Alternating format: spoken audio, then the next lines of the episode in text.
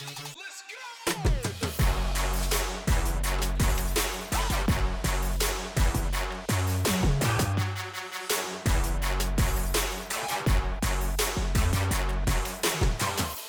it's Alexis Assadi, and welcome to episode 28 of Income Investing, a show that explores different investments that produce income and or dividends. This month marks the 10th anniversary since the collapse of the Lehman Brothers, the largest bankruptcy in American history. The investment bank crumbled during the Great Recession of 2008 as part of the worst economic disaster since the Depression of the 1930s. Now, we covered the recession broadly as part of our discussion about the risks of mortgage lending back in episode 12, but I think that now is a good time to talk about some of the major players involved in the collapse, like Fannie Mae, Ginnie Mae, and Freddie Mac, all of which are in the United States. As we saw in last week's episode, these agencies comprise a large part of the portfolios of many of the biggest investment funds in the world, and we'll also discuss the CMHC or the Canada Mortgage and Housing Corporation. This is all part of our broader conversation about the vast world of investment funds, many of which are reliable revenue producers. If you don't mind, please take a quick moment and subscribe to this podcast. We're available just about anywhere that you can listen to them. I also want to say a quick thank you to everyone who shared this podcast or told someone about it last week. On Wednesday, I had mentioned that we were almost at 10,000 listens, and I was hoping to break that number by the end of the month. But as of today, we have now been heard over 10,000 times, so we got there a week in advance, and I appreciate you helping me with that. Also, over the weekend, I came out with a new guide called The Simple Guide to Building Passive Income. It's available for free on my blog, so if you want to read it, you can get it at alexisassadi.net slash blog. There is absolutely no cost. If this is your first time tuning in, thanks for hanging out with us. My name is Alexis Assadi. I'm a full time investor and entrepreneur, and as you've probably figured out by now, I am also the host of this show. The Income Investing podcast is geared towards revenue producing assets in North America, like dividend stocks, investment funds, real estate investment trusts, rental properties, and royalty trusts. But we have listeners from around the world, and I welcome everyone who joins our little community. All right, so what are income investments and why do we like them so much? Income investments are investments that pay dividends or other cash distributions, typically monthly or quarterly. They're particularly prevalent in the US and Canada, but they also exist internationally. For example, I've noticed that there are a lot of income funds in particular in the United Kingdom. Investing for income can have a few advantages that a lot of us find appealing. First, you can use the dividends to offset some of your expenses. That can take a little bit of the financial weight off of your shoulders. Many people actually invest for income because they want to eventually live off their dividends. And if they can do that, they are then considered to be financially free. Second, many income investments can also appreciate in value. You are not limited to just earning cash flow. Right now, for instance, we're covering investment funds, and a lot of them can produce capital gains. Third, plenty of income investments are publicly traded, meaning that anyone can get into them. You can set up a brokerage account and invest in one for under a few hundred dollars. In fact, not only are a lot of investment funds purchasable online, but so are real estate investment trusts or REITs, which we discussed earlier on in 2018, and plenty of others too. And fourth, but not finally, income investments can exist in all kinds of sectors, whether it's real estate or energy or resources, or financial services or otherwise. Therefore, it's pretty easy to have a well diversified portfolio that also pays multiple streams of revenue. Okay, so let's get to a question from one of our listeners. If you've got something to say or something to ask, please feel free to let me know at alexisassadi.net slash podcast. And don't hesitate to get off topic. This part of the podcast is carved out for just about anything. So today's question is from Morgan, who is in Roswell in the state of Georgia. Morgan wanted to know if I have any quick and easy secrets about income investing. You know, Morgan, one of the things that comes to mind is how I find random income investments. I just go to google.com/finance and type in words like income or income fund or monthly dividend, and a bunch of options will appear. I then visit the website for that investment product and just kind of go wherever it takes me. For example, there might be 10 different income investments available from that site, and probably 20% of what I discover is actually pretty appealing. As I've said, there are so many income investments out there. This isn't obviously how I find all of them, but it's kind of a fun way to explore randomly. I think a lot of people assume that you have to be some sort of insider to know where to look, but it's really as simple as just going to google.com/finance. Also, if you're interested, remember that I send an email each month with a list of income investments that all have the following features. They obviously all pay income every month. They're publicly traded, so you can invest in them through a brokerage account. They all have a yield of at least 6%. They all have track records of maintaining stable or even increasing their dividends, and they're trading below their historical highs. So if you want to, you can subscribe to that email by going to alexisassadi.net slash email. All right, so let's do a quick recap. We're going to start from episode 23, which is where we began our journey into investment funds. In that episode, we established that a fund is a business that pools money from shareholders or unit holders. It then uses their capital to make investments into different assets like real estate or energy projects or stocks or bonds or mortgages or even cryptocurrencies and startups. We also underscored what a security is. We saw that it's a broad legal term for basically any sort of investment product, except for direct ownership in real estate. So if you buy a house, you invested in real estate. You bought a property, not a security. But if you bought into a real estate company, then you purchased its securities. Presumably, you own shares in that business, and shares are a form of security.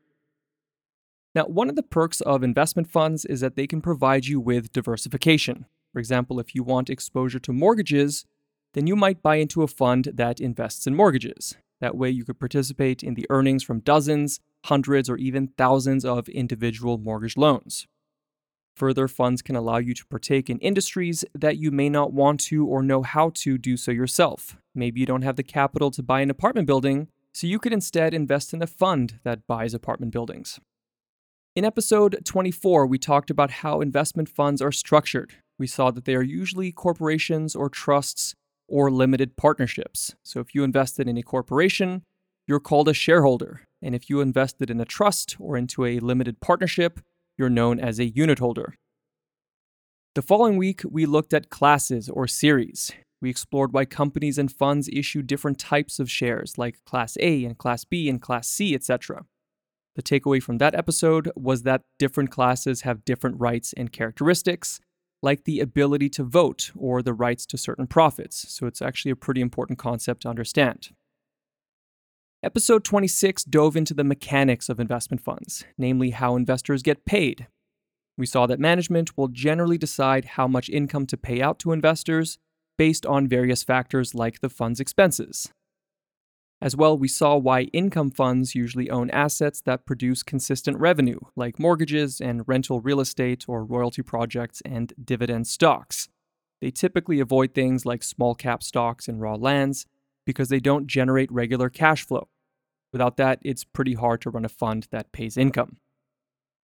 As well, we saw that investors may be able to sell their shares or their units for a capital gain. That's another profit center, and this is obviously a lot easier if the fund is publicly traded.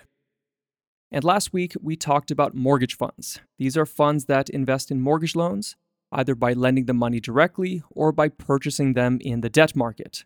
And today we'll discover a third way that they can do so through the use of something called mortgage backed securities.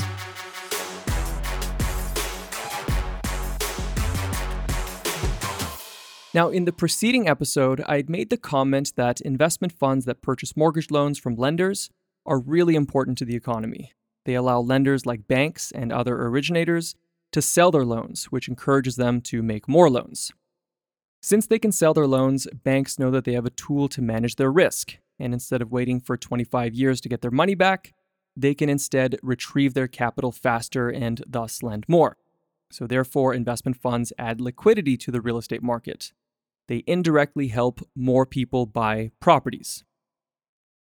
So the same concept applies to what we're going to discuss today Fannie Mae, Ginnie Mae, and Freddie Mac, which are abbreviations for the Federal National Mortgage Association, the Government National Mortgage Association, and the Federal Home Loan Mortgage Corporation. These were all established by the United States government during the 1900s to expand the national real estate market and to promote home ownership. And they comprise a really big part of a lot of investment funds. So, how does all of this work? Well, Fannie Mae and Freddie Mac buy mortgage loans from banks and other lenders. As a result, those lenders get their capital back quickly and they can lend it out to other people, many of whom are obviously looking to purchase homes. In essence, Fannie Mae and Freddie Mac are enormous providers of liquidity to American real estate. As a simplified example, let's say that you lend $50,000 to a friend for five years so that he can invest in a property. But after six months of earning interest, you instead decide to sell your loan to Freddie Mac for $50,000. The result is that you made a quick profit. You got your 50 grand back with interest, and you can now lend to another real estate investor you also no longer run the risk of your friend potentially defaulting on the loan. So, Fannie Mae and Freddie Mac own a multi trillion dollar portfolio of mortgages across the United States, but they don't just sit on them for 25 years. Rather, they bundle those mortgages into investment products. This is known as securitization, where you're turning something into a security or an investment. For example, they might gather a thousand loans and turn them into one single product, all of the interest payments from those loans flow up to that product, and this product is called a mortgage backed security, or MBS. Investors like the BlackRock USA Mortgage Fund, which we discussed last week, can buy into those products and earn income from the interest payments, which ultimately come from the borrowers. Fannie Mae and Freddie Mac guarantee the performance of those loans, so there's theoretically no risk to the investors. But as we saw from our discussion about the 2008 recession, this doesn't hold up when the markets collapse. As property prices imploded and borrowers defaulted on their payments, Fannie Mae and Freddie Mac simply did not have enough capital to prop them all up.